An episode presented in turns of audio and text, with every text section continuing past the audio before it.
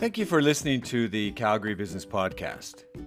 As host, I continue to learn about the initiatives from small business owners, students, student founders, educators, edtech founders, civic officials, nonprofit executives, healthcare executives, technology experts, technology startup founders, and even oil and gas tech startups. These individuals have shared their stories in person during the pre COVID period and remotely throughout the COVID and the quasi COVID opening periods. Out of 86 podcasts recorded and released so far in 2021, I had the privilege of learning about the important support network of Woods Homes from clinical coordinator David Williamson during episode 309.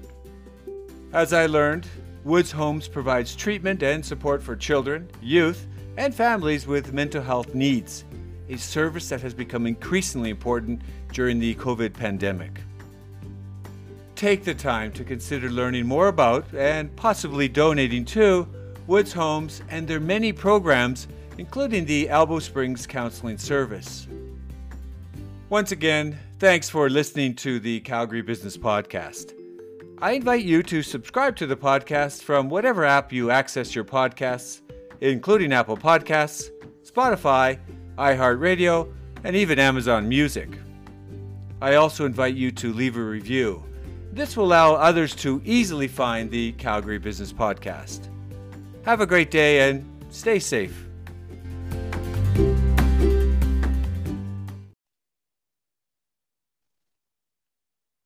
Good morning or good afternoon. Welcome to Calgary Business Podcast. I'm your host, Alan Wozni, and this morning or this afternoon, Cynthia, I've got you on the line um, for to talk about your company called Virtira. Do I get that right? That's right. Hi, hi, Alan. How are things in Calgary today? Well, we've had sun the last couple of days. It seems like the weather is uh, conducive to to getting out outdoors, so we don't cool. need to be indoors these days. Great, fantastic, love it. This is oh, I I should say this is episode number three hundred and ten. It's a nice round number. But I'm looking, I, I literally looked at your website. I think the case studies you have on there, you probably have well over 300 case studies, media appearances. I, we really need to do a deep dive and, and Cynthia, get you to tell us all about Virtira.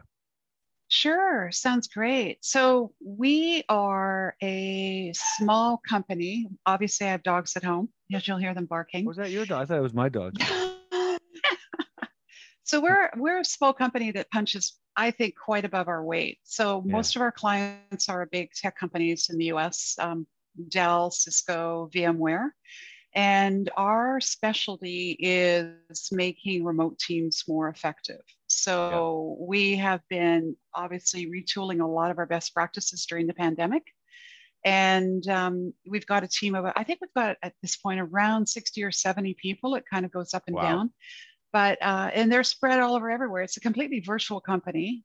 Uh, it was designed to be a virtual company from scratch uh, from 11 years ago, and it, um, yeah, we uh, we're kind of right now looking forward to seeing how things shake out with the new hybrid workforce and see where we still play in that market. Well, let's let's go back to two, so 2011. You because you had a different name. It was called Sales Beacon. Is that right?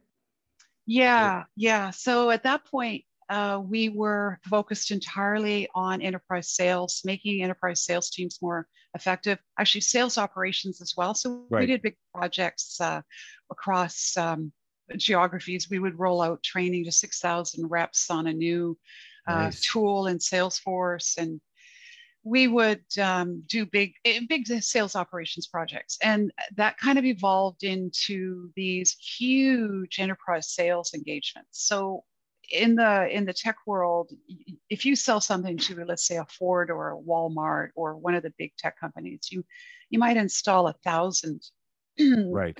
big systems across the world. And that create that is an, it's more of a project than a sale and a lot of companies um, a lot of companies manage the sale after they're able to manage the fulfillment yeah. but it's getting that sale you've got to have advanced services and legal and procurement and financing and so account reps usually are completely bogged down in getting the this all the things they need to get done, all the people chasing to get everything they done done to get a sale right, closed. So right. we do a lot of work working with enterprise sales teams on on on a fractional basis. So we'll maybe work with them t- two or three hours a week, and we will literally wrangle everybody they need to be in to all the agreements, all the approvals they need to get that sale closed. And um, we we work with a lot of the most of our work is doing that, but we're moving that more into a, what I would call a fractional support. Um, because other departments also have the same problem where you've got to bring a bunch of people together, get something done, but you may not need a full time project manager. You might yeah. just need somebody to get the t- make the team effective, which is what well, we this do. sounds like that would be like a call off sheet. So if you have a master, I'm going, I'm putting my hat on from my CF, CFO, CFO days, and and literally. Mm-hmm you know, a lot of the contractors in oil and gas would, they, and they'd say, well, well, here's our call off sheet. We don't need this for all the time, but you, we might, and, and as to your point of the enterprise across the globe, if there's a thousand, they weren't necessarily that big. Is that the same? We have a master contract and then call off sheets for different different functions? Yeah, or? no, we sort of work with um, our our service is is fairly unique. We can yeah. uh, we were asked to develop it by one of our major clients um, because they saw how good we were at managing projects. And I'm not sure, sure if I've got the meaning of what a call out sheet is, but no, so we it's just basically a contract, it's agreement, and you they list out who the different so the different uh, trades. So if an oil and gas, because the reason I'm even talking oil and gas, because when I saw project management, I was thinking, whoa, you must be a construction, that kind of. Yeah, I know. You're on the different side, but so it's just a, it's a call. So they the the master agreement and then you list all the different services and this is really it's, it's common in the oil and gas it's Schlumberger's and, and Halliburton's of the whoever like the big and they literally here's our here's our call off sheet. So this engineer works for $200 an hour whatever it is and then it's for this activity. So you call off you want this activity then you that it's already predefined the, the terms activities and, and rates yeah, sure. So it's sort of like when you go to IKEA and buy something and they put you in contact with uh, this firm and they they come in, you know, yeah. on an odd hack, odd, ad hoc resources. Yeah, it's it's it's not really like that. We will um, we will a team will be pursuing a large sale, so we will sign a contract somewhere between three to six months. Yeah. Or even sometimes a year. I mean, some of our some of the contracts take up to a year to close. And um, so we have a very specific, uh, we're not really like, there 6,000 sales reps wouldn't have us on there. Oh, let's dial up Virtira and see how they're, you know, let's get, because I'm not sure we can handle the business, frankly. It would, it would uh, be a scalability problem but it, it's kind of like that. It's a fraction. It's basically a very specialized fractional services, and we have found over time that other areas like marketing and finance and you know product development they have the same needs. They they don't need a full time. They don't need a full time project manager to wrangle a bunch of cross functional teams across the planet. They just need somebody to come in and make everybody effective for three or four hours a week.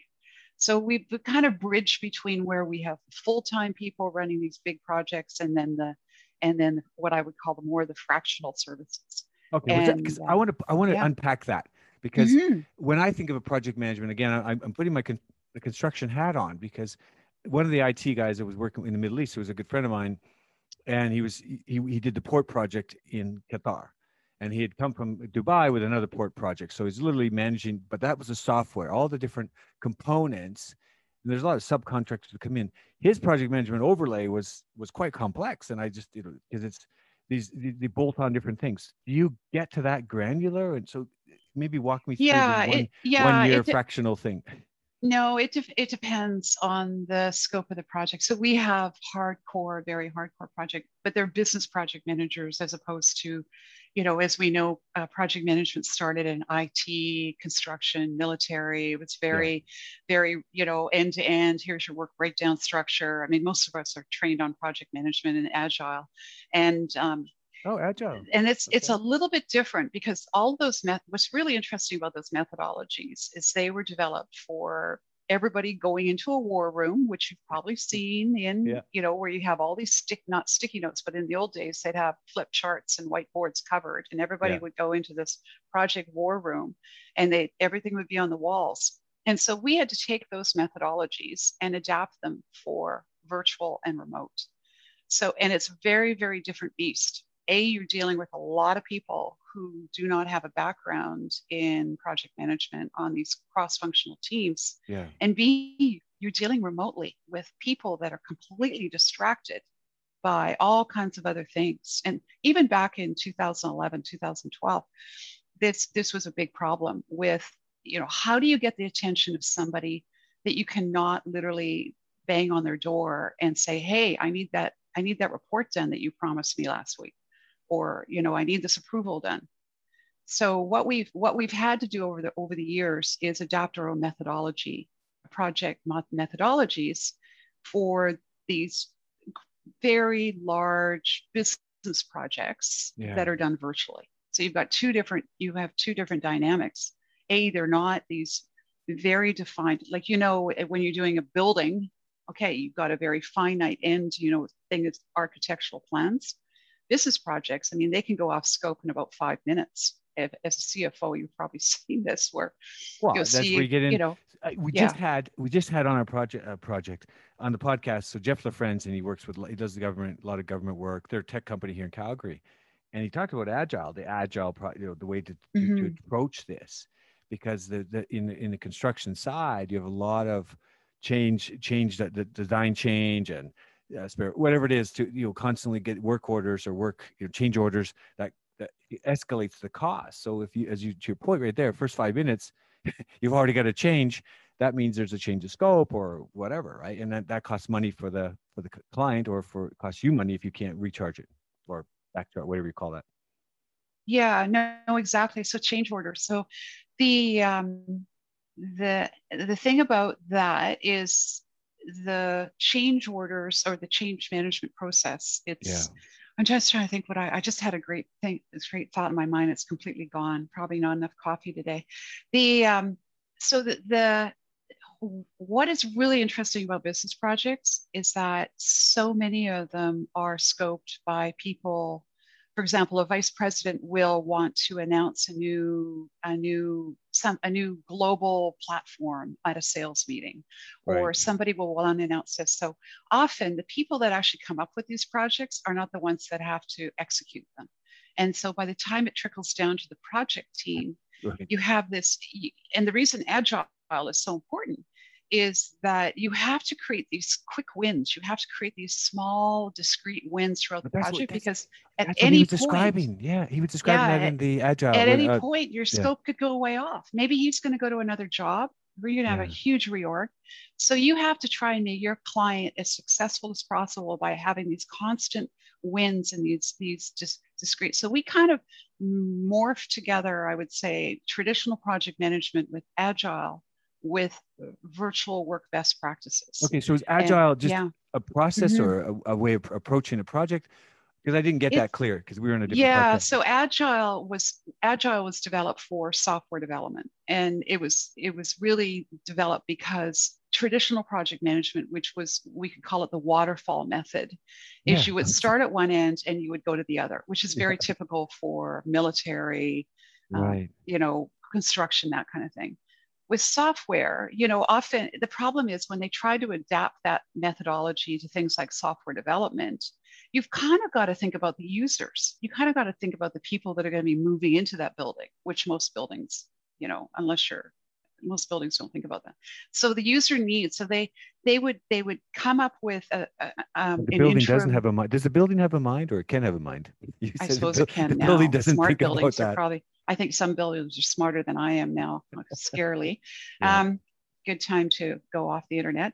The um, so the the you have to what they do is they it and I I can't get into the whole agile project management methodology. No, no, no. I am glad have, to know, but that it's it yeah. is software dedicated. It's it's for the software mm-hmm. construction management or project management for the software industry. I because Jeff his company's VizworX here in Calgary, and he we were on a right. podcast with some students, and he was referring to exactly what you said, the waterfall. And so this is great. It's you've sort of yeah. confirmed or re, you're pretty much saying the it's, same thing. It's more of great. an iterative process as opposed yeah. to an end-to-end process where, and it, it's much more of a dynamic where if somebody says, oh, you know, that button doesn't work, you can go back before you get to the very end and figure out that button doesn't work at the end and you've got to redevelop like 90,000 lines of code.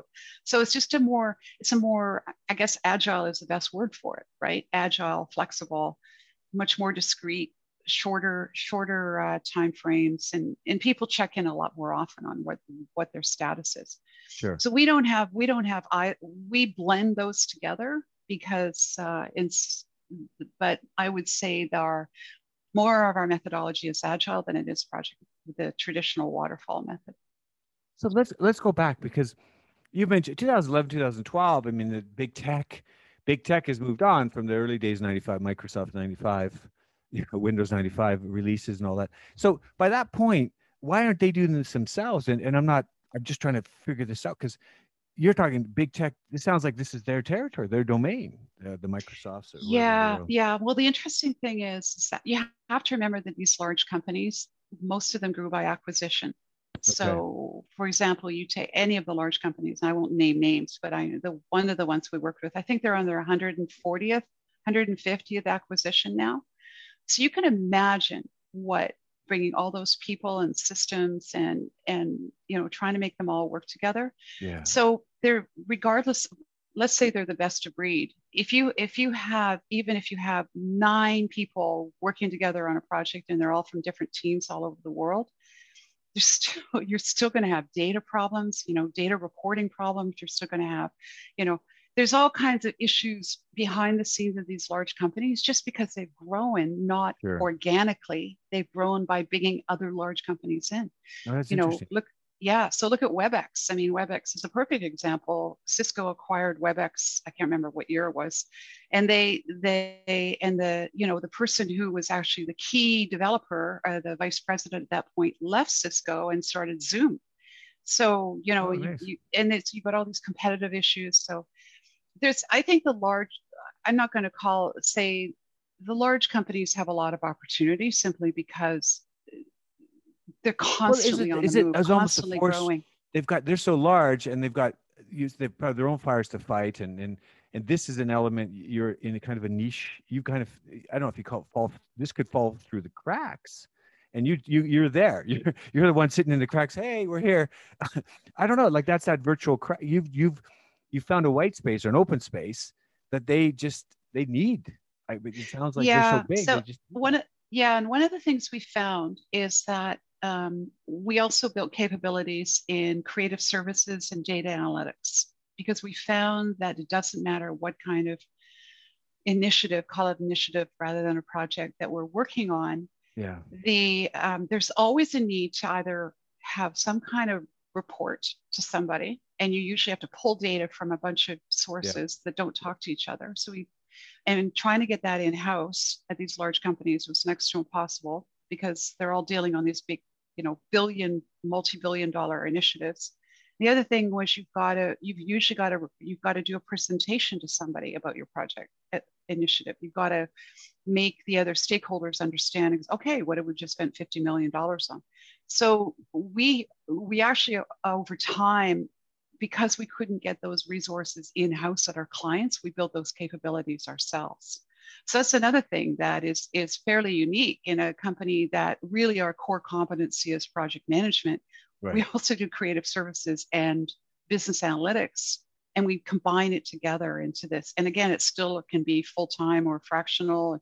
You know we find that every, almost every project needs either they it needs a management component it needs a it needs a reporting component and it needs a presentation component which again may not be the case in these um, construction or you sure. know more traditional project management areas. But you've you've touched on to something. So you said you're you were there your project management your expertise and these things seem to have popped up as a as a result of or part you know that part of that process of you know, I don't know, during your due diligence, maybe so, somebody saying, "Hey, we could really help them on this area." Is it was it like that? Those those those bolt-on services. I mean, business analytics. We'll talk about that in a second, but creative services and data analytics. It was, yeah. Was that what was happening as you saw as you? Oh, well, it was years? because our projects were getting delayed because we couldn't get this done.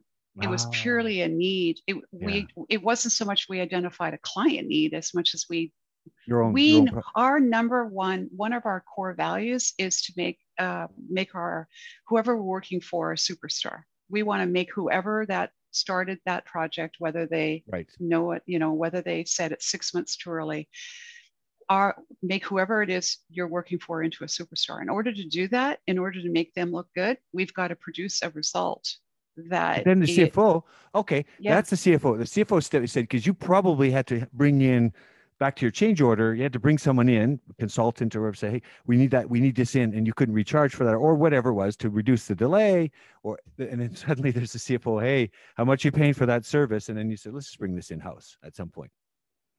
Yeah. Um, you know, oh, absolutely. Yeah. yeah. And we we were lucky enough that we had on early in the early days, we had people that had worked in gaming, that had worked in other areas that had the, you know, that had enough of the creative and the business. I mean, we're not talking that could pull data from Oracle. We had enough expertise on the team that we could do it, but over yeah. time we spun those off into separate areas completely like business analytics and creative. So it's just, it was an, it was, we very quickly understood if we wanted to have successful projects that came in on time, on budget, hopefully ahead of both, we needed to have these other capabilities. So they, we, and then we just grew them. We grew them over the time. And I would say our creative services right now is probably one of our stronger areas, which is really interesting just because so many, you know, the corporate, the in-house corporate is always working on the big, you know, big new bets or the,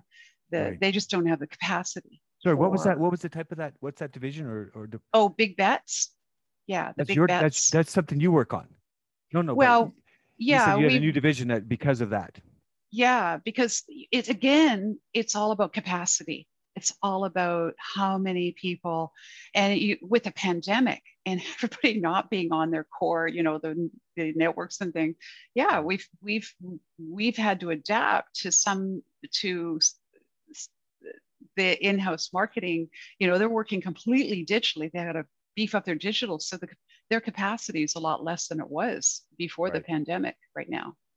So super interesting. It's such an interesting time so I want there's interesting that you talked about business analytics and also the software. So that I had a conversation recently that the business analytics before they take on a, a software client or a client, they were talking about this business. We want a business anal, uh, analytics person or to to take a I don't know what can you walk me through that because I, I just was kind of this they kept saying BA BA and I'm like oh what is that what's a business analytics yeah person? so that would be that would be a slightly different application to what we do so most of our work is talking because remember these companies are built by acquisition. So the most uh, the legacy data systems that are sitting in these big main, right. still sitting in big mainframes they don't talk to each other so mm-hmm. salesforce and oracle the the the these large large uh, repositories of information that the company has are spread not only ge- geographically but they're spread between all of these companies that they've acquired.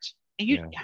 I don't know what you want to do for your life. I don't want to try and integrate all those data systems. So a lot of our, a lot of what we do is we'll pull some data from one side, we'll pull yep. it from the other, we'll pull it from another, we'll dump it into Tableau or some, you know, reporting tool, and we'll come up with reports so that the senior stakeholders can understand not only from the project perspective, but they can say, okay, we're doing really well in the Midwest here.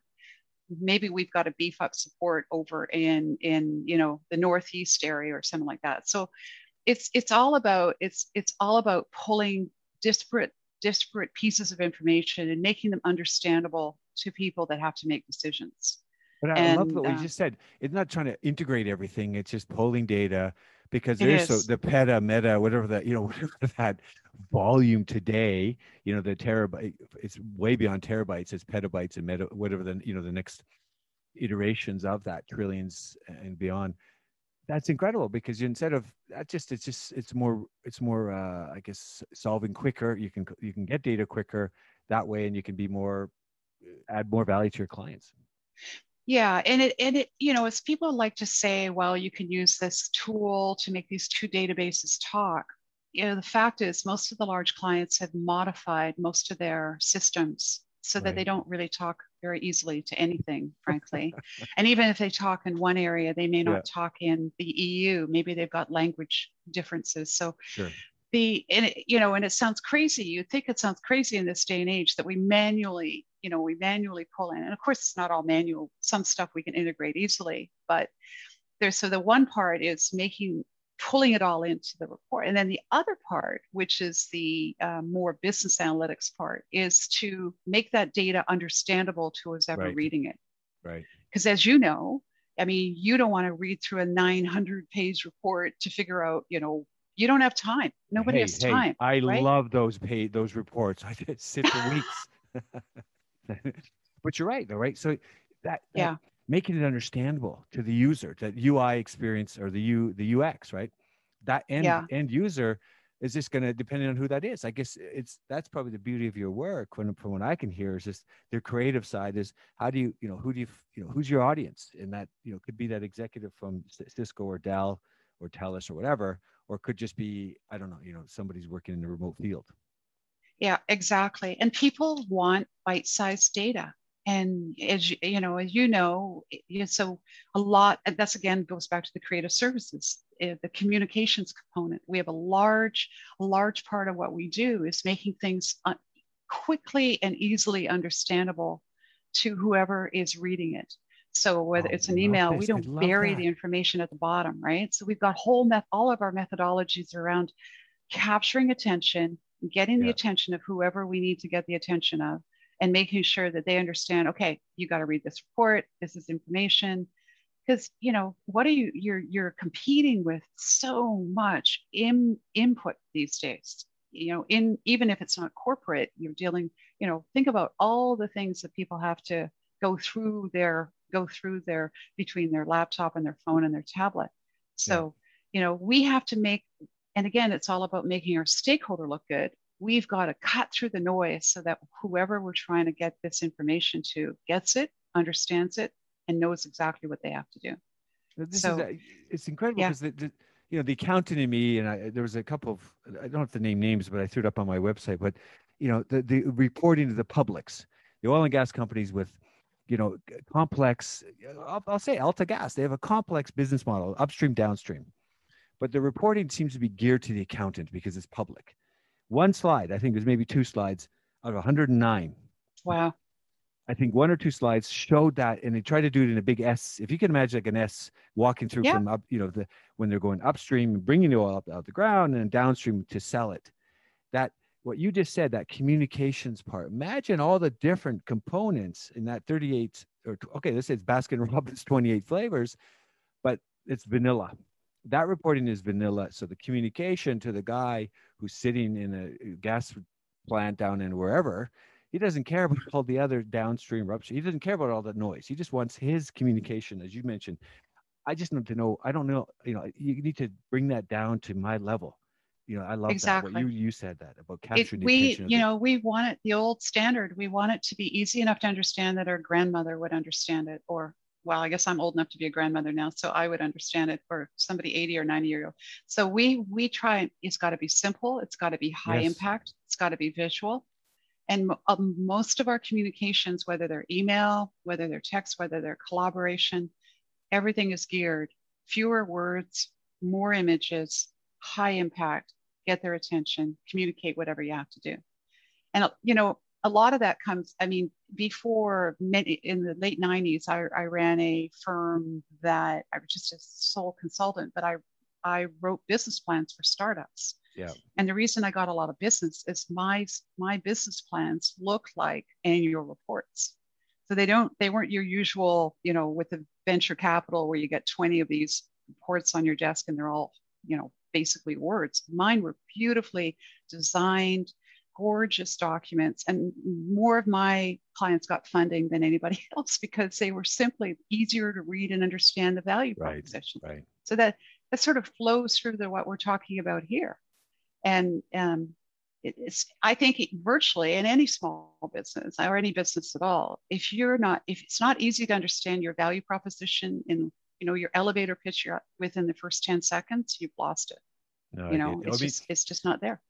and the thing you said is people their attention today's attention you know because you're either re- remote working you really don't have much time it lot the average individual, I don't care man, woman, or child, the attention span is very low. And if you can't, if you can't, I listened to a Spotify, I got a podcast on this, but what they're trying to do, they said you you don't have the in the 70s, you had the song seven minute, eight to 10 minute songs.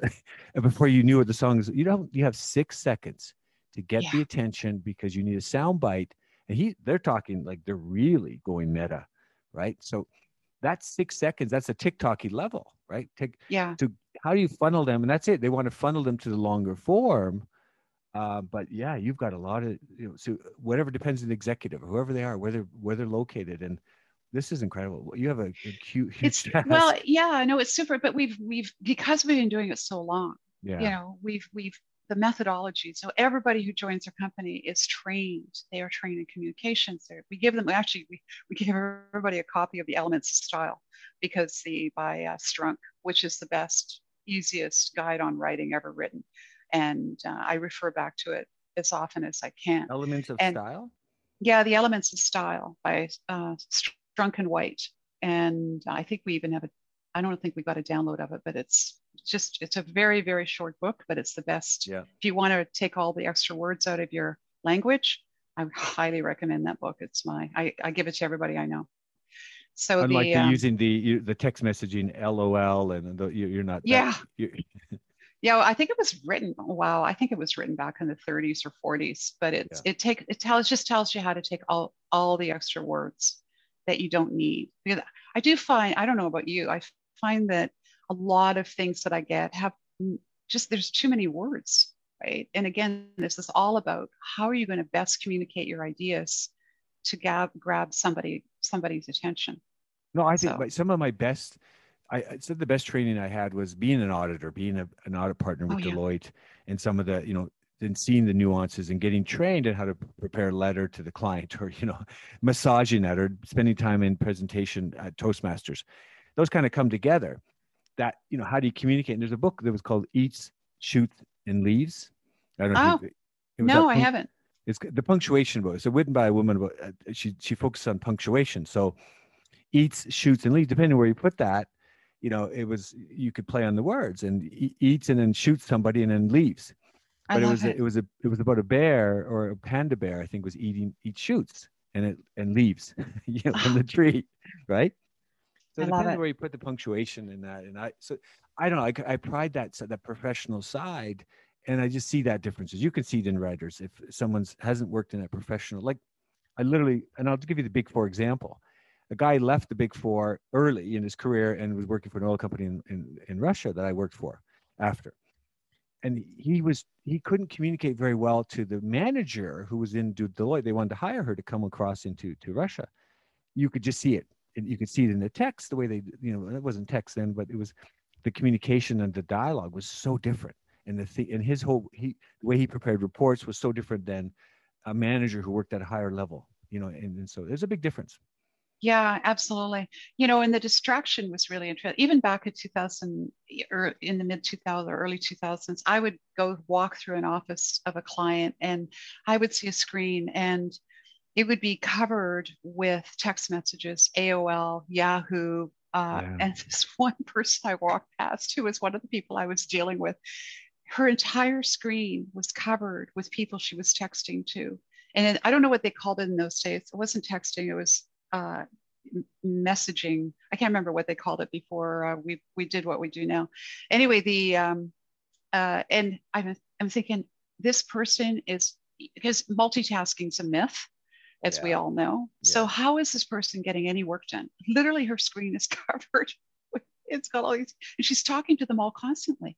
And that is, I mean, that is fast forwarded to today's world, where it's it's like it's kind of gone absolutely crazy.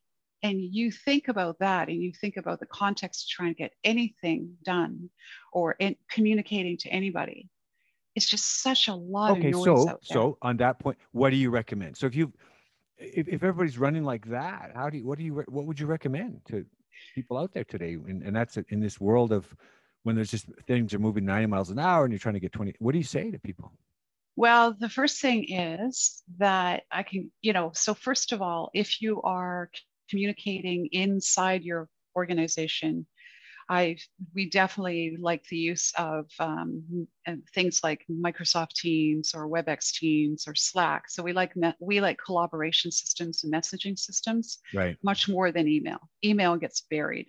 And the nice thing, the thing about the messaging systems is if you let's say you're having a really bad day, and you do a real zinger of a message, which you kind of regret. If you send that by email, you are not guaranteed you can get it back if you send if you do a message you can you can delete it delete, and although yeah. the person may have seen it they can't prove it and i'm just talking pure liability here so the the the other thing is is that uh, email uh, is um, so we like we like um, i call the subject line and the first three lines of an email the park place and the park place like monopoly monopoly yeah, so yeah.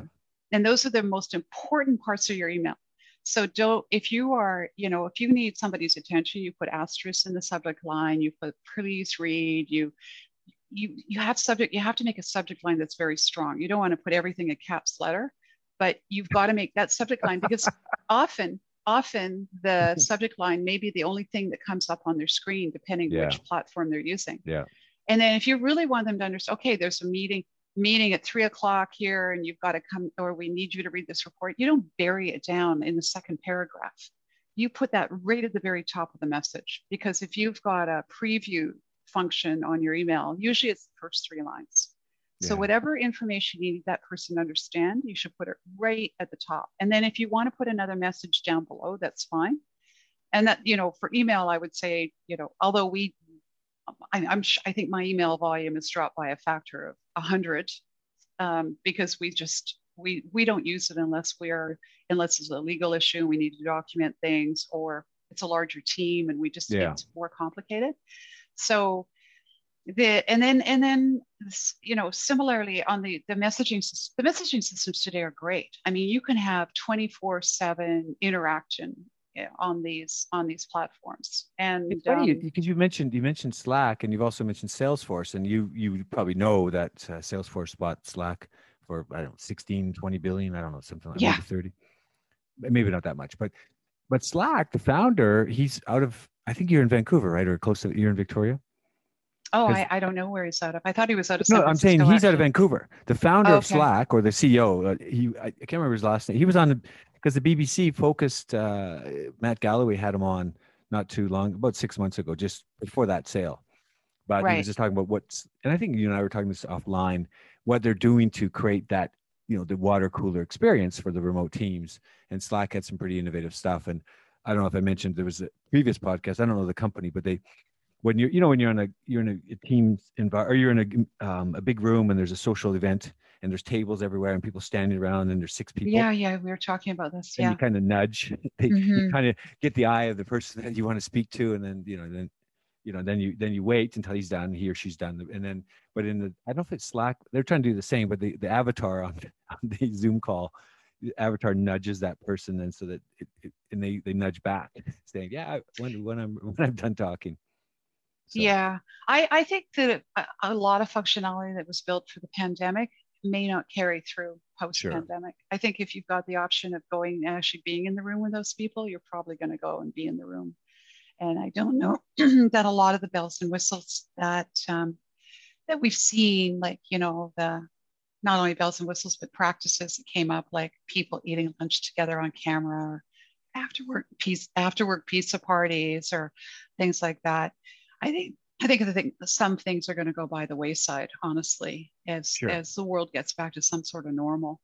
And what's really interesting about um, uh, Slack, he was probably smart to, uh, is that a lot of that functionality has been integrated now into the larger platforms like Microsoft Teams and WebEx Teams. And, you know, I think Slack actually lost a little market share over the, because of the big, big platforms were so much easier, at least on the corporate level for people to, for people to um, participate in.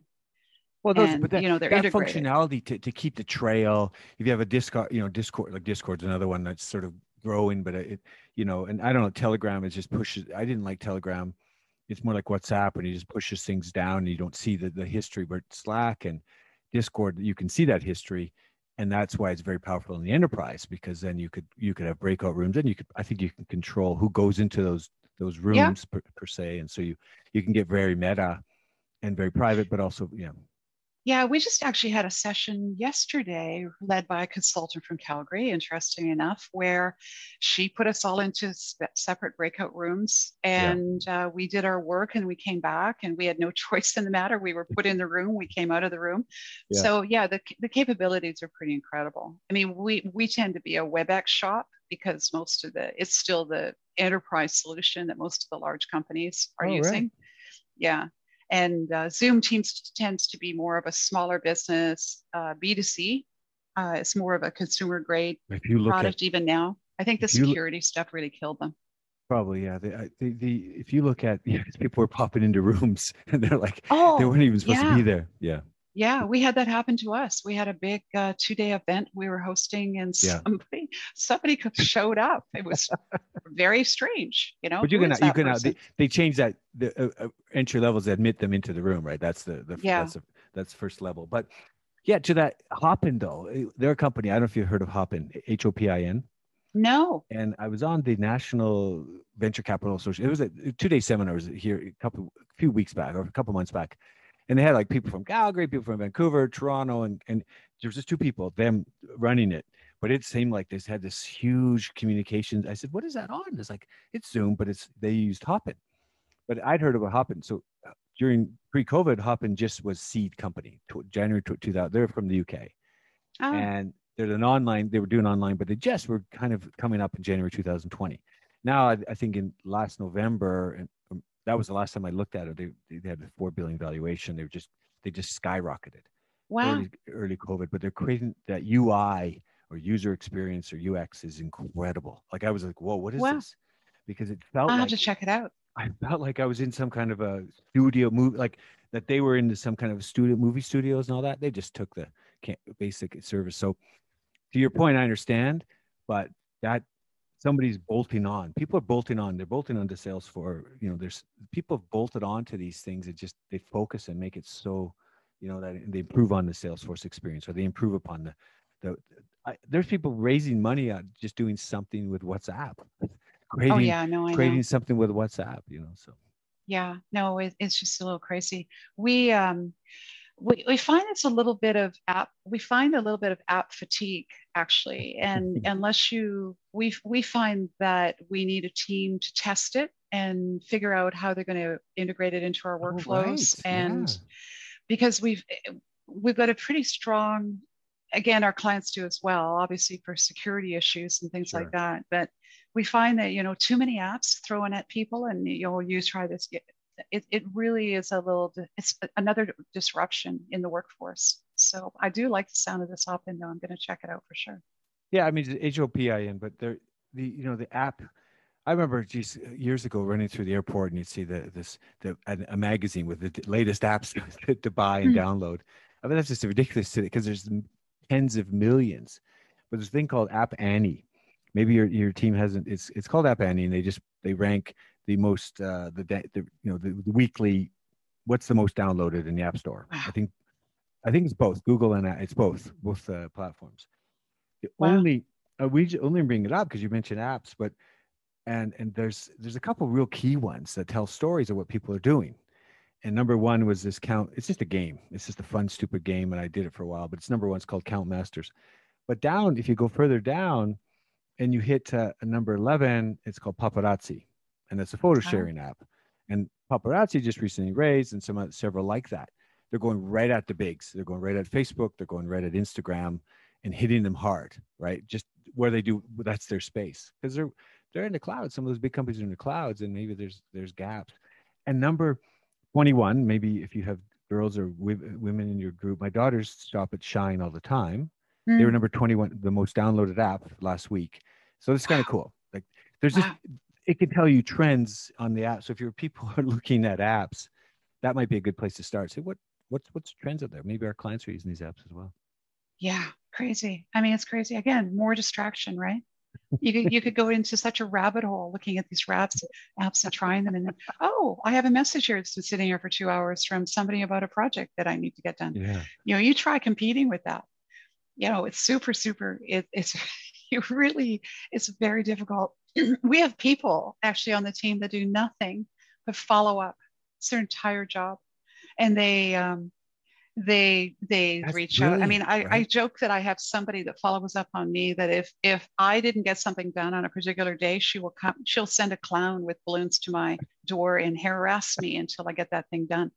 We have people like that, and and it's another one. You say, how do you get things done? Well, sometimes you actually just have to pick up the phone, right? Sometimes yeah. you have to um, send something or you've got to get very creative to get the attention. You just do it yourself. Yeah. Cause this is that yeah. delegation. Cause in years ago you would delegate because you want to, but now sometimes people don't, you know, you can't wait. You just do it. Because if you don't do it, yeah. it, it won't, either won't get done, it won't get done well. Back to your communication, you might make the, the, the letter might not make sense. Just sitting down and writing it, uh, uh, whether it's an email or a memo on Slack or whatever. But how, yeah. Let, Cynthia, let's talk to some, do you have founders, co-founders? Are you, you know, are you a one woman band when you yeah so there's there's there's people in the company that have equity. Um, i actually merged i was with cisco for um, my private consulting in cisco um, until i think 2010 or something like that. And i merged my consulting company that i had had in i think it was based in alberta at that point with another company. They the company was large enough at that point. The founders, it was getting too big for them. They had kids, they wanted to travel, they wanted to enjoy life. In the beginning, it was fun. So I, I basically bought them out. And right. and that so in 2000 we talk about the company starting in 2011, but the but the early stages of it were way back to the early 2000s. So the um, and then I thought it would be great. I'll have a nice little at that point. I think there was maybe 18 18 people and the i thought okay i'll have a nice little consulting company. But then it went word of mouth took it quite large quite fast. I think it doubled in size the first year. And um, so we're we now have a full and we've now got the full complement of um, of team. For me though business it's always been a means to an end. For me i never i do not i learned very early that working in an office was not a good fit for me Sure. I learned early that I didn't like to be, I didn't like to wear business clothes. I found them really constraining. And I, you know, I don't like wearing a business suit. I find it uncomfortable. Wearing those shoes it was uncomfortable. The whole dress is uncomfortable. So, uh, you know, the I was a very, very early remote work person. I started working, I did my master's in 94. I did my thesis on telecommuting. And I never, wow. I vowed at that point, I was never going to work in an office again, ever again. And so incredible? Because it migrate. So the changes you've seen, if you already you did the you know that remote almost remote remote working back then, you were looking at that pre-internet. Yeah, about I think it was 25. Was that 25 years ago? 26? Yeah, something like that. So I um, and even then there was you know before that I'd worked remotely most of my career because I chose yeah. sales because it was the easiest way for me to get not have to be in an office. I found the office incredibly inefficient. All those you, listen, you must have listened lights. to Zig Ziglar selling pots uh, Brian Tracy in the Phoenix seminar, and you know, the, I, there's some of those stories are, are just incredible. I don't know if you if they come up in your day uh, uh, at, at all. Oh yeah. Yeah, we used to have, in fact, I, I lived in Calgary for eight years and we used to have something, a fantastic group. And I wish they were, still, I don't know if they're still around. And they used to bring, um, used to bring these speakers in once a month and yeah. you know it's constant motivation so we had we did we, we had brian tracy in numerous times so it was a very small group i think he's out of edmonton right originally so it was when he was that. first no, starting I, I just out. know because the, phoenix Summit, there's all the training stuff but they always cross into they'll tell stories of the other one you know like a zig ziglar or a jim rohn right i think it's jim rohn something like that yeah, yeah. but i just knew that uh, uh, it was life was way too short to spend it yeah. in in working inside a very poorly lit in a cubicle in a poorly lit room somewhere. Hey, hey I got my roots spot. that way. That's how I learned to. I, we had that literally because um, the big four when you work for the you know the, these the the the I can't even remember the name right now, but it's literally that we're just this room of this almost a sweatshop, right? And they, sure. they you know they uh, and they would take the design off the floor when they we I remember when Ernst and Young was downtown Calgary and they took all those cubicles out and it had a, almost a Nazi like shape. This, you know, the symbol of a Nazi symbol. It wasn't, but it yeah. was in the, the imprinted into. The, that's how it was because you had this four kind of. We worked there's four, and then you pop your head up, you could see the other people. There's never any privacy or privacy at all. you know, you're just you could hear everything was going. The bullpen. It was just a bullpen. Yeah. Just, yeah. I know when I when I one of my first. Well, that's actually not true. In the '90s, I I was hired into TELUS when they were um, going through. AGT, they were they were a unionized AGT. shop at that point, and it was when they were becoming um, regulated, not to be a monopoly anymore. Right. So we were the first group of enterprise sales reps into that company and and that had ever been hired from the outside ever and um, we were brought in to re- sort of start the process for them to actually have to go after work as, uh, compete right and um, i remember i came in on this sunday and i looked at the fluorescent lights above my desk and i stood on my desk and i disconnected them and i brought in a lamp and I thought, oh, uh, you know what? I cannot work in an office that's got this horrible. And I think I had about a thousand people. So you got this huge, imagine this huge, huge, huge, all this floor, the fifth floor of yeah. this huge building, and you got two lights out. Incredible. And everybody's wondering why the two fluorescent lights are out. What's going and on over there? it's because I disconnected them, right? I put I put tape on the end so they wouldn't work.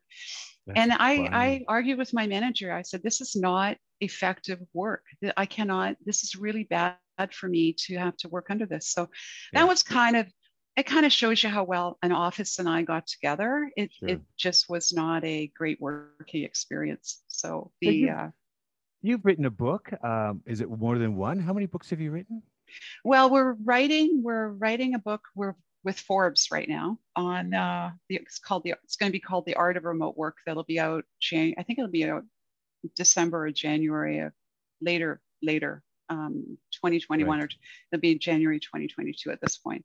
And this so it's it's everything you need to know to run a very well functioning, well producing remote um, either remote team or remote you know how to what is the best fit for a remote worker how to run a remote project it's everything we know how to do it's kind of like a cookbook on how our company runs and so that'll be coming out i wrote one um, uh, last year and it's called how to work at home and actually get shit done and I, t- it was actually the um, and i did that my I got I don't edit. I will not edit this podcast. You just yeah. no, it's fine. But you know what's yeah. really funny is that uh, I did a lot of interviews in the States because, you know, people were quite interested in the book, but you cannot say that word on any, it's, do not ever put that in your title of your book because you cannot say that word on radio. You've got the asterisk or the, what is that? The asterisk symbol in your, I, yeah, your yeah, now. it was really funny. So yeah, we've got links to both of them from our website, but yeah. the, um, from the, the one and, um, yeah, we just, we just, we did a study as well because the we found over the last year that it was a lot of management by opinion as opposed to management by data. And what i was seeing you know with the explosion of zoom were all of these talking heads on screens. And before the pandemic most of us who'd worked virtually remotely for years we very rarely would get on camera. Sure. Maybe for a couple of minutes to say hello. And um, everybody i talked to in was saying, "Oh yeah, I make all my team get on video. It's far better, far better engagement, better, um, better productivity." So I decided to go out and I and I and I did this big. We did this big study across the U.S. and the U.K. and we asked people, you know, do you actually like being on camera? And 49% of them said it completely exhausted them because it was so distracting. And um, and I, I didn't expect, I expected a, a smaller percentage of that. That's, and we found out, you know, why are you mandated by your company? Are you mandated by your manager? Are right. You, why are you having to be on? So it was quite an interesting study. We have that on our website as well. And, you know, so because we were seeing all of these, hearing about Zoom exhaustion, I was curious to know, well, why is it? Is it because of too many meetings? Is it because uh, everybody's on camera all the time? Why? Why is everybody exhausted? So and it's just that seeing themselves. What the word is it? Yeah. The, is it the stress of thinking that you look good or you're not right? What is yeah. it? a lot of it was the anxiety of people yeah. peering into their houses and a lot of it was it, it, what was super interesting and i didn't is the younger the person the higher anxiety and exhaustion they experienced so yeah. this this whole you know insecurity about how do i look and having to get ready and in your background and if you don't have a if you're working from your kitchen and people are going past and I love the background. It, people super have, interesting. The guy, the guy, mostly guys. It looks like they got a, a wig. you know, it's like it's a moving something going on behind their head because it's just poor quality. I, I, anyway, yeah. So it's it's been a fascinating for us. I mean, because I've been studying studying this subject, you know, for years and years and years. I didn't stop when I did my master's degree. For us, it was it's been just such an incredible. It's like a petri dish. How are how are companies adapting to a completely new reality? And what what did they, you know, what what can we learn about yeah. you know new best practices that we need to develop? Because a lot of it because we've been doing it for so long, a lot of this is second nature to us. And we just assumed everybody was like this. Well, well it sounds like you have, not. you have so much low hanging fruit. You could pick stories and write books on. Uh, I, am looking at your in your website and the different case studies you have. You could probably write a book. You know, the story, com- the compilation of all those. I mean, I love this. The art of remote work. It's a simple. It's a simple, catchy title. Uh, with collaboration with Forbes, it sounds like it's going to be something like you know Harvard that what they don't teach you at Harvard kind of thing, right? With, yeah, yeah, we like to think it's a common. I think it's a. I think it's a. Com, it's a lot of common sense. Yeah. And it's and we want to do more research just to make sure that uh, because I want to valid. I want data. You know, as a CFO, you would understand. Uh, ex CFO, you would understand the need for actually quantitative data to form your decisions on, not data by oh I think this. I think this is a good practice because I like it. No, let's let's go to market and let's actually see what people think. And I this what's interesting about this pandemic is that this has been the most studied most i've never seen more studies right. on one subject in my life than this pandemic. There's a no end of great great information. But that's a, yeah well, so super interesting. it's there's a company and I, I, I didn't tag you but I, I tagged my my the MBA student I was mentoring. He's he's in the data, data analytics track and he's he's really interested in data analytics and so this morning, I, I just came up. It's called Imply. Company raised um, just yesterday. They announced they raised 70 million on a 700 million value valuation, but it's about data. I'll send that to you, but it's it's just it's just indicative of all that data that's out there, and and, and these guys are saying, well, we're I don't know where they worked before, but it's incredible. They're like, we're just developing it real time analytics, and it's to your point earlier, we're just pulling data and get a dashboard people are they're just picking up these things off the ground. It's probably like they're laying almost virtually laying around. And yeah. That, you know, back to your early days when you started. I, I we had a sale, we had a saying in the VC world, um, you know, in the early 2000s, I think if you had a pulse, you could get hired as president of a startup in the, in the tech boom. And I was, I yeah. ran one out of uh, San Jose and um, the, we had a saying that you're better to sell on sizzle than on substance. You're if you're going to go in and present and people re- react better to a huge idea than if you take a year and develop it. So I think we've got a, I mean, I, I think it's lovely they can pull data interactively. I would just like to see how they actually, since since none of the big tech companies have figured out how to do it yet, you would think it would be in their best interest to have this solved. And they well, Bessemer, I know Bessemer seems to be the key, the key only funder on this one, but uh, it seems like they, yeah, they've got their attention to the tune of 70 million. So yeah, obviously they've great. done something. And that's a series C. So they're they're I guess advanced. But there's something about them. The guys themselves, I think the founders worked somewhere like they've already done. I can't remember. Oh, the it's called uh and is it not Adobe Druid? It's something Druid. You probably know better than I do the platform is called something Druid. I think it's Microsoft Druid or one of those ones. Anyway. Yeah, I'm no, I'm sure. I'm sure. I'm sure there's application. I mean, we're finding we we've been trying to uh, do for, forecasting out of our because we've got an American and a U.S. Com- U.S. Yeah. and Canadian companies, and we've been trying to somehow get a forecast out of that for a long time. And we've hired all kinds of people to come in and help us. And there you go. There's an app hey, it's, it's just the whole thing It's going to be but finished. But the data, if like you want month. to forecast, see the typical accountant, and we do prediction, we have assumptions, and the market, the price of oil is going to be those. That's based on previous, back, you know, it's just one static, and people's they put together four or five assumptions. But data, if I go to your story about the the different disparate groups and bringing real relevant data, pull that data and that to, can predict and tell stories of pipeline erosion or like there's a company here called uh, Integra Data, and that's exactly what he's doing. And they're going very meta and just focusing on the data coming out of the pipeline over 20, 30 years. So you can wow. predict what's going to happen when it needs maintenance. and when it's going to go down. The same in the UK with uh, Europe. I read or listened to a podcast. They were talking about the data, pulling the data on those big windmills, because those right. things go down, which the farmers and whoever else is relying on electricity, it goes down. If you can't predict maintenance time, downtime, you don't know where to switch it to the next.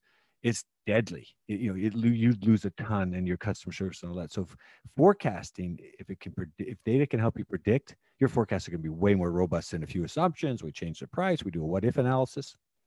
Yeah, exactly. It's just it's how do you get the primary stuff in there?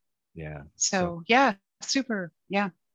All right. I wanted to I want to give you I wanted to ask you one not one lesson, it's probably 29, 29 things I can ask you. But the license you have a license certification thing called Scalable Adaptive Scrum Practitioner. Please tell me what a Scrum how it fits into your world or anywhere. Yeah, so we um, as you know, corporations go through corporations go through various phases, I suppose, to yeah. under to try and solve problems. So we had Six Sigma for a long time. We had well, we had waterfall, and this is all about making cross-functional teams more effective. It's all about making business projects work better. Right. So Scrum and Scrum and Agile are somewhat related. You can think of Scrum like a soccer scrum, and the and, and so yeah so at hmm. some point we we had the entire team because everybody all of our clients were going first we all got we were certified in six sigma and we were all six sigma certified and then we got we didn't do that with agile but at one point everybody and their dog was going scrum because they thought this was going to finally be the solution to make cross-functional teams work. And we found with scrum that we had to modify it it was exactly the same as the problems were the same as everything else. It was made for bricks and mortar. It was made for everybody being in the same building and it didn't adapt well to virtual. So we ended up having to put our methodologies on top of this, uh, on top of Scrum. And wow. um, yeah, and, and honestly, we I should probably take that off because we don't we don't use it a lot anymore. The world has moved on. Yeah. And uh, the people, there are definitely Scrum practitioners, and they do a great job in the particular in the particular area that they do. But it's the large corporations, which is where we deal. They've they've moved on from it. Okay. Everybody is either on agile or they're on the whatever the next big.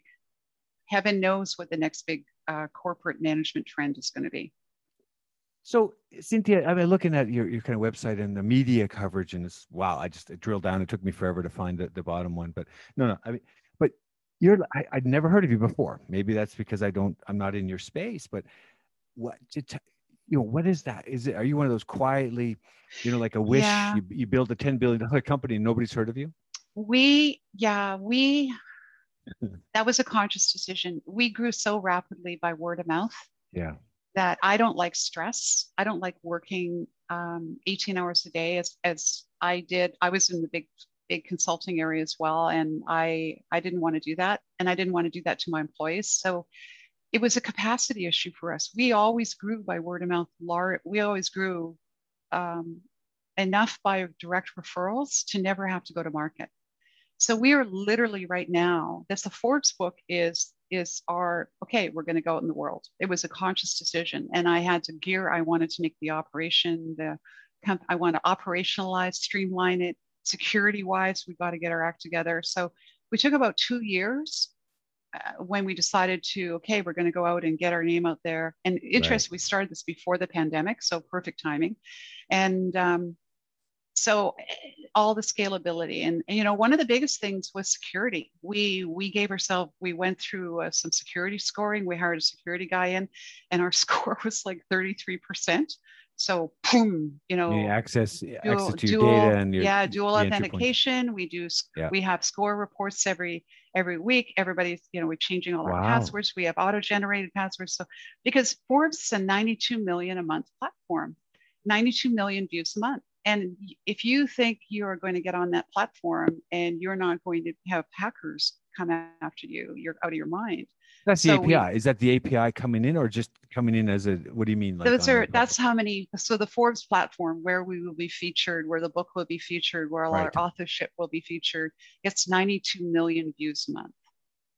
And that that's just what that's, That's how That's they a sell lot their of eyeballs. That's a it's lot. a lot of eyeballs Wow. and it's ceo but it also means that your exposure to outside people also Sure. goes up as well so and that and i i just don't like stress so we took two years to to and the website you're looking at literally there's going to be a new one in 10 days and we're you know, again i i don't like i don't i'm not one of these people that wants to overnight change i like a very you know we're project managers we have to scope it out figure out where we're going to go but by like a step. blueprint. You've got a blueprint for that. All I mean, just this the years how you've evolved and and, and how you've you look at these things and how your business you bolted on you know other things from data. You know that you're here's a blueprint there. You probably write six books, I'm sure, maybe more. maybe yeah. You know how to scale, not scale but scale, or you know you come up Yeah. with some catchy names and virtual Yeah. Virtira, virtual. scale. everybody everybody's so geared to trying to grow and i'm thinking why do you want to do that to yourself why would you you know i, I want to have a life. I want to i want to have vacations and i don't, I don't want to work 19 hours a day. And neither neither does any of my employees. I mean we've got a very we have a, one of our core values is no, no fire drills. So if somebody asks you for something on a friday for monday morning you can Yeah. say no. I mean, we when we train our clients, you know, so we've got our whole thing is to have a our whole business is geared to having a great life, to empowering people in smaller communities to have great opportunities because we can hire from anywhere or virtual. And we've been doing it for years. So yeah, I guess the long, long story short is yeah, we made a conscious decision. We're gonna we're gonna start growing. And this is like there's the steps. And the you know, so we know that we when we get on that platform December or January, whenever that book comes out, we've got to have our act together. Inbound, all the inbound. Um, we we've got to be able to handle telephone, inbound, emails, spam, everything. So that's what we've been doing for two years. And I think a um, chatbot could get a chatbot to screen all that for you and uh, get, but the, you know, chatbots, if it's, there's people raising significant funds on chatbots, which are not, they're beyond the, you know, the sticky, whatever. It's like some people throw them up. They're just, you know, or the voice. yeah, But if, you know, that funnel that, those phone calls or those emails, I love that. I mean, it's, it, it's probably a good, nice problem to have, but you're right. You need to plan for that. The project management hat in you is saying we need to, we need to Well, predict what's there's your yeah. there's your forecasting. What's going to happen when we hit when we hit Forbes? exactly.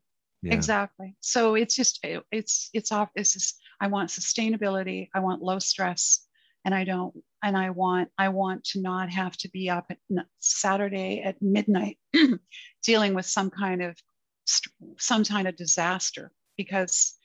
As you know, I mean, anybody who's worked for a large company, these you've spent a lot of nights working a lot of weekends, and because somebody hasn't planned properly, so I don't want that for my company. I want us all to have great lives and spend time with our families. And, you know, and after that- the pandemic, fires, everybody I- wants to have a vacation, right? I I love that. I mean, the, going back to my big four days and you talking about, I those calls came on a weekend and something blew up or the deadline was missed or we did something but they were missed. Yeah, I I I hear you.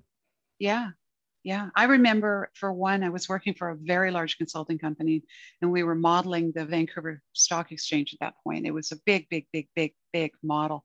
And I was, um, I, I was, um, I remember I worked until two in the morning on something. Right. I was doing modeling in Excel at that point. It was in the um, 90s. Nightmare. And um, I was called back by the senior vice president to the office at five in the morning. He called me back and said, "We really, really need this report by noon." Yep. And I can I said to myself, "Ah," and I made a mistake on it. And they wonder why. I mean, I'm not probably worked. I probably worked 26 hours in a 30-hour period. And how Did can you say? Did you say to him, "Don't you know who I am? I'm the person Yeah, who pulled that light bulb from above the roof. I'm not coming in. I'm not No. coming in." I know, I know. He didn't know that, but Eh, you know, at that point, you need you need a job, right? So you do it. But I said, you know, a little little little point in my head said, if I ever have a company, Yeah. we're not doing this to people ever. So, yeah, Well, There the analogy works. Look, Cynthia, this is fantastic. This has been a great discussion. And is there anything that I, you know, that you wanted to say today about Virtira and some of the work you're doing that I, I didn't ask, or is there anything you wanted to say that you, a dying word you wanted to say? No, I think I think I would just in I think I would just encourage everybody to think out of you know just try even if, if you're doing something and you've been doing it for years and you've been you just sit back and think whether it still makes sense. You know i think common sense is a very overlooked capability in, in today's world. And and again we saw this with the eating pizza on during zoom calls. These people are completely exhausted. They've been online for hours and you're asking them to have an after work party does anybody think about that logically so i think you know just just I, I just think everybody needs to have a little more modicum of common sense. And uh, and no, I, I think we I think you covered some great great topics. It was really really fun to go through and uh, go through some of the areas we went through. It was great. I really appreciated it. Well, Cynthia, this has been fantastic. I don't know who your number two is because I think the number two, your number two probably takes the stress, he or she. do, you want to shout out to those number two and three in, in, in your company or you just leave that one private? But I, I think they really they probably take your stress from you and, and make your life easier. It sounds like because you know they do, and yeah. I'm not going to embarrass them by naming them on on radio or or podcasting because they are. Yeah. Uh, I think they would prefer not for that to happen. We're we're kind of a company of introverts, so uh, we'll kind of stay quiet about that. Well, Cynthia, thank you so much for taking the time today. And and I, I don't have anything else. And uh, I do have okay. like a list of questions I didn't ask, but you've covered it virtually. Anyway, you literally yeah. did. So yeah, well, perfect. Well, listen, if I'm ever in Calgary, uh, we'll have to get together for a coffee. I'll take you up on that. We can do. Uh, I'm not going to do a virtual coffee because it's no. just you're going to be exhausted and, and and and annoyed. So I don't want to. go I don't want to go there. Thank you, Cynthia. Yeah. Have a great Thank day. you. Thanks. Bye bye.